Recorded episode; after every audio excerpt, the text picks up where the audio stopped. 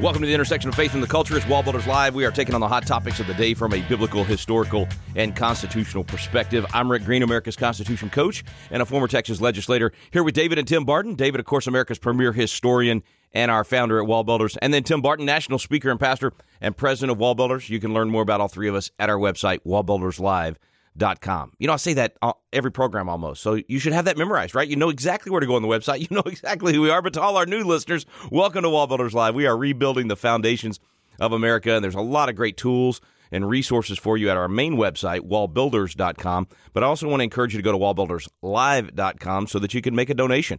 Yeah, I'm asking you to give of your life, your fortune, and your sacred honor. Be prepared to give of your time, to volunteer in your community, to host a Constitution class give of your fortune. That's right. Donate to Wallbuilders so we can reach more people. Donate to candidates. Go donate to good causes out there. And Sacred Honor, stand up and speak truth, folks. We all have a part to play in this. Every single one of us can be a part of restoring America's constitutional principles and biblical values. I want to give you a special invitation if you go to patriotacademy.com today and click on constitutional defense. Uh, you've heard us talk about it a lot on the program. The Bartons have been out with us. We've had thousands of people train with us, learning how to defend their family. Even if you've never touched a gun in your life, in fact, most of the people that come to our course have had no experience in this, and most are ladies. Hint, hint. And so we want all the whole family to come, 11 and up, uh, can come to our trainings. And it's an opportunity to really get comfortable with your firearm, learn how to defend your family. Maybe you don't own a firearm. You can rent one from us and kind of learn what you prefer. But this is going to be a special course two times. We're going to do this two times, and it's close to my house. And so we're going to kick it off with a dinner at my house. So come have dinner with me on the front porch where I do Front Porch Live and then get some great training. Check it out at patriotacademy.com. All right, David and Tim, let's dive into these questions from our audience. Anybody that wants to send one in, that's radio at wallbuilders.com. And Paul Weinbrenner gets the first question. It's about PAC candidates.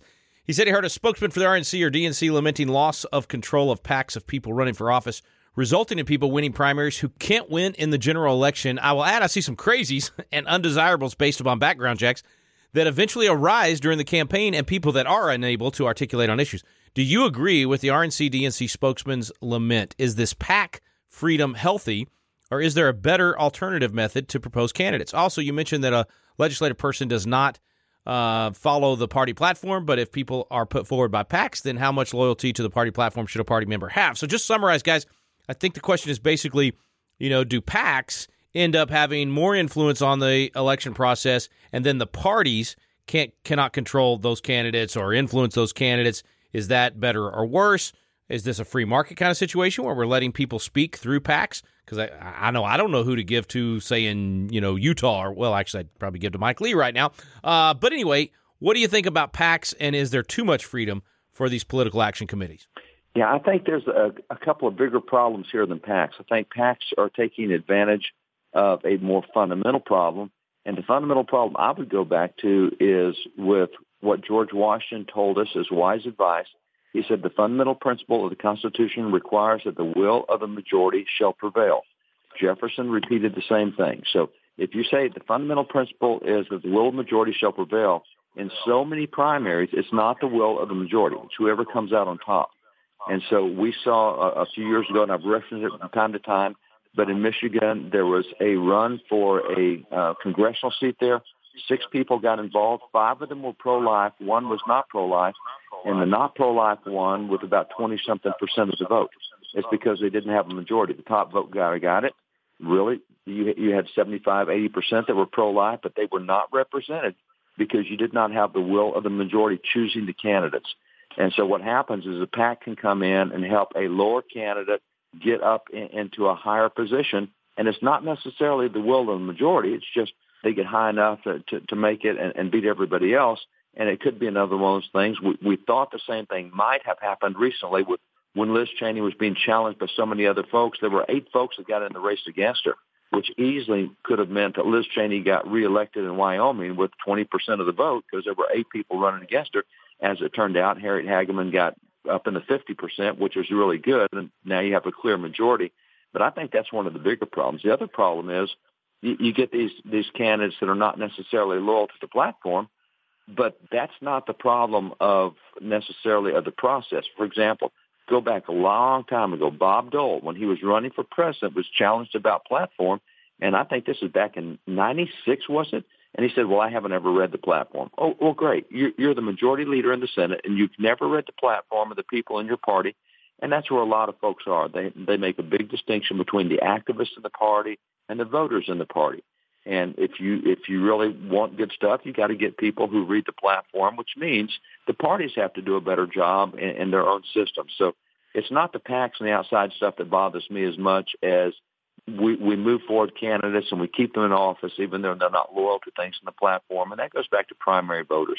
Well, guys, I think one of the ironies too in this is when you have a, a leader of the RNC, DNC, whoever this might have been, lamenting that they don't have control over the candidates that are running. It also shows a lot about the system. Uh, it maybe reveals even some about the swamp. Uh, I mean, Dad, you, you made a great point that you know even if you had people, arguably, if the RNC, the DNC leaders feel like, hey, we can control these people because they're in the party, it doesn't even mean they're going to fight for the values of the party because, like you mentioned with Bob Dole, many of even the party leaders have never even read the platform, much less do they even agree with everything in the platform. So it does seem like this lament was more about a loss of control, uh, where you you do have political outsiders, whether it be someone like a Donald Trump, or now we might could even say some of that of Tulsi Gabbard, who has left the Democrat Party, becoming an independent because of the frustration with the Democrat Party, uh, where she wasn't falling in line with some of the leadership and some of the, the games being played inside the DNC. Nonetheless, it, it, it's interesting that the frustration is coming from a lack of control of individuals when those individuals might be best representing people that are from their district. And, and you know, Dad, you mentioned it's different if they are not getting the 50% plus support from their district, from their community. But if these are people that have 60, 70% support, and the RNC or the DNC is saying, but they're not really our people, that's that's more revealing of the fact that they want to have control over individuals who might not toe the line of what they are told to do, as opposed to at times even holding the party platform when it comes to issues that maybe the political leaders don't want to navigate or get into, even though that is the official position from the party platform. Yeah, and I would say one of the solutions to this is, is those who are involved in party politics need to lean on their legislators and say, hey, we, we want the George Washington principle. We want the will of the majority to prevail we want you to change our system in, in Missouri. You know, we we've talked about how Vicky Hartzler ran in Missouri and would have been a great leader, but she came in, I think, second out of four on that, and nobody had a chance for her to be the will of the majority.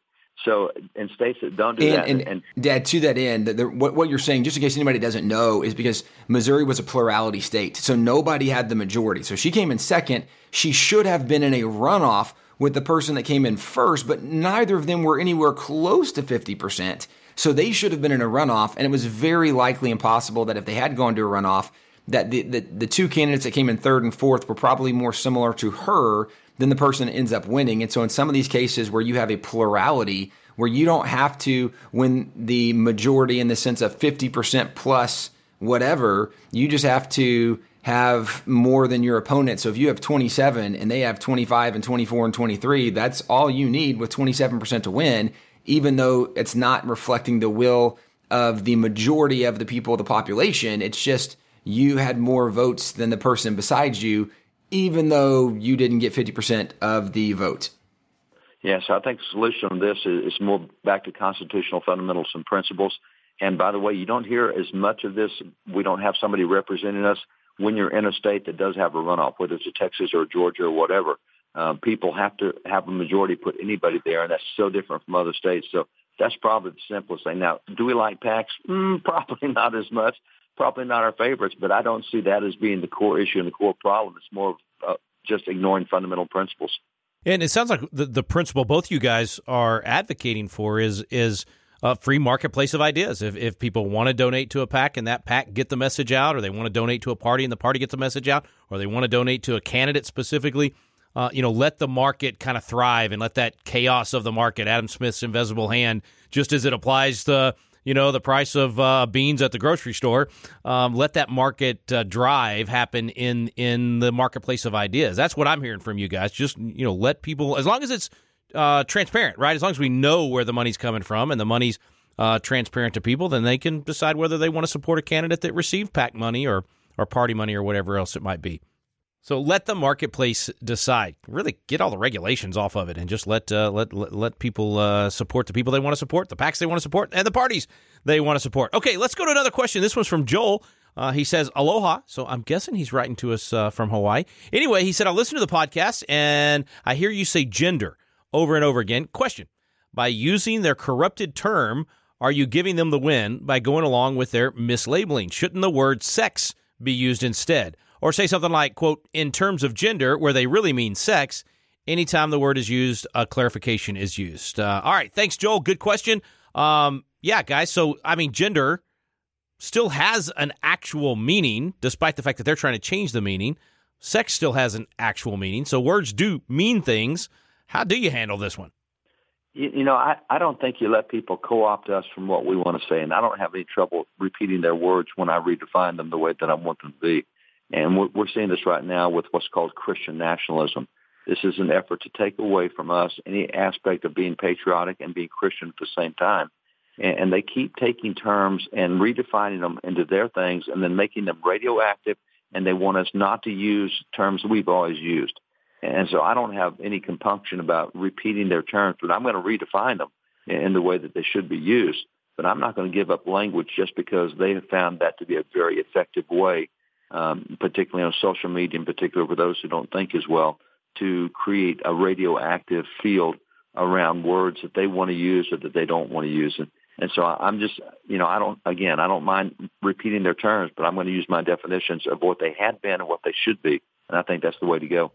Well, I think it's, it, it makes a difference too who you're talking to because the, the very point of words is to effectively communicate. And if you're talking to a group that is going to have a different interpretation of that word than what you are meaning, well, then it definitely makes a difference. If I'm talking to young people, I might have to explain terminology. I might have to use words that is more common to their vernacular as opposed to if you're talking to grown-ups and grown adults, if you're talking to 40, 50 plus, I don't need to explain the difference between gender and sex, and I don't need to clarify when I'm talking about boys and girls and their gender. It, it does make a difference who you talk to and th- this reality of, of watching people try to redefine words yeah i don't think we want to sit back and let people redefine words either when they are obviously trying to redefine words to push a political agenda uh, to really muddy the waters so that they can try to accomplish some of their goals which are not helpful healthy or productive goals for america. But it certainly makes a difference who we're talking to and, it, and it's a fair question because we don't want to get so caught up in doing things the same way and right, so if, if you know you're 40, 50, 60 years old and you're talking to young people and you're saying something and they're confused and you go, well, it's their fault. They should just understand what I'm saying. Well, that might be more of what the Bible calls an old wineskin, right? Where you don't want to change and this is who I am and this, this is how I speak and they just need to get used to it. Well, maybe like the Apostle Paul and working to be all things to all men, we need to know how to navigate the conversation with who we're speaking with. When the Apostle Paul went to the Areopagus, and right there were gods all over the place. And the Apostle Paul says, You guys are amazing worshipers, and you even have this idol, a statue over here to an unknown God. Let me tell you about that one. He found a way to navigate through their very poets. He said, Right, your own poets have said this. He knew their language, he knew their vernacular, he knew how to engage them. It wasn't because he was changing or compromising anything he was doing, but sometimes it's being strategic, knowing how to reach people where they are. So it, it definitely makes a difference who we're talking to. When we're talking on this audience, uh, you know, on this radio program, we're probably not going to change and use uh, the whatever words that you know young people, high school, middle school, college students are using at this point because really the audience we're talking to largely you guys understand what we're trying to communicate. We don't need to redefine those words or re-explain words that have, have been attempted to be redefined. However, I do think it can make a difference who you're talking to as to the vocabulary you use. Facts. Well, I was I was trying to use one of the words young people. My kids tell me that's what you say now. You say facts when you're trying that's to lit. say, yeah, that was truth. Was that was that good? Was that okay? Did I how did I do, Tim? well, the problem is you're asking a 40 year old if you're hip. I I have no idea. yeah, but but you you're around young people more than I am. You know what though? Everything you just said is so true, and we teach that at Patriot Academy, right? Use the language. Make sure you know the audience and use their language to teach their values. And then there's some terms, I mean, like I went through this personally with Patriot Academy because the word patriot, they tried to really make that sound like you were some radical militia group off in the woods trying to, you know, take over the country or whatever. They were doing that 20 years ago when we started Patriot Academy. and we just took the position. We were like, "Hey, th- this word means too. It's too. It's too important, and and it's too symbolic of of the nation and the founding of the country, and we're not going to give it give it over to them." And you guys remember Ken Hutcherson? Remember how we used to have him on all the time before he passed away, and and he used to have those press conferences, and he would do things like he had another pastor, and they did a press conference, and they said, "We're coming out as gay."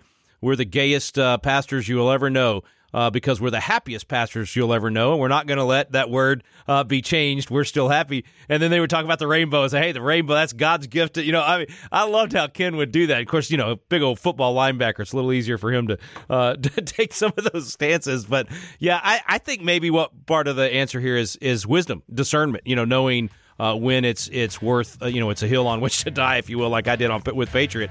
Uh, but it, it, you know, and, and, then at the same time recognizing old wineskins and, and new wineskins. Uh, quick break, guys. We'll be right back. We've got a lot more questions for you, folks. Stay with us. You're listening to Wallbuilders Live.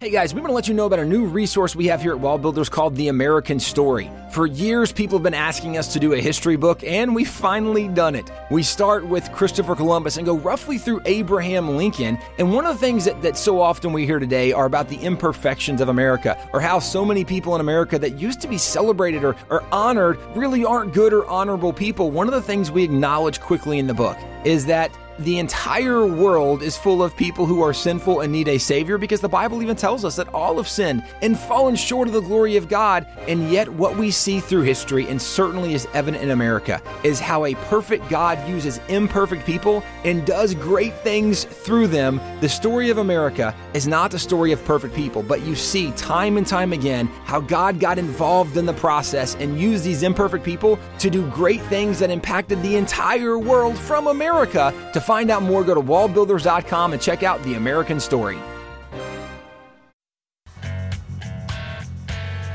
We're back here on Wallbuilders Live. Thanks for staying with us on this Foundations of Freedom Thursday. Next question is coming out of Orange City, Iowa. Orange City, Iowa. Okay, I knew there was there's, there's like an Orange, Texas. I didn't know there was an Orange City, Iowa. Perry sends in this question and he says, "Good day, Wallbuilders." I'm a longtime listener and seldom miss an episode. Thank you very much for listening, Perry. Thanks for sharing the program with your friends and family as well. Uh, he said, You may have covered this question in the past, and I missed it. Uh, but I will ask anyway. Enough time has passed now since the fiasco of the 2020 elections. What is the consensus legal opinion by constitutional following attorneys on the issue of, quote, did Mike Pence have the constitutional authority to call a timeout or a redo of the 2020 elections? I understand the issue of should he have used it, but I'd like to know legally, could he have used it? Keep up the great work. We appreciate it in Iowa. All right, David and Tim, this is the whole question of how the 12th Amendment actually uh, is supposed to work, historical precedent of what other VPs have done when they were opening the, the ballots. Uh, I do want to make one clarification on the question before you guys answer.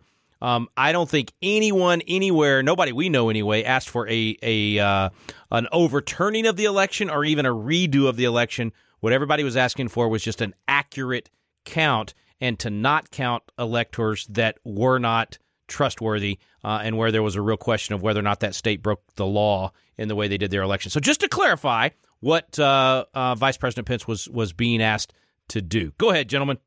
Yeah, I've got some definite thoughts on this, and I'm going to give a, a shot at it.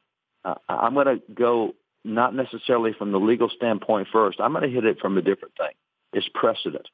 If a Republican vice president says, you know, I've got a bunch of Democrat states here, and I don't think that they did this the right way, and I'm going to overturn that. What does that do for precedent in future elections when you have a Democrat vice president says, you know what, I'm just going to overturn the red states and I'm going to keep Biden in because he, he's clearly reelected. You know, I think that's a terrible precedent. Are you suggesting that it's possible Kamala Harris might look at a maybe 2024 President Trump or maybe a 2024 President Ron DeSantis and say, nope, I don't think that. Like, are, are you suggesting Kamala Harris might do that? Because wow, I, I that that seems like maybe a completely accurate statement if that was the precedent that was set, yeah, that would be super dangerous.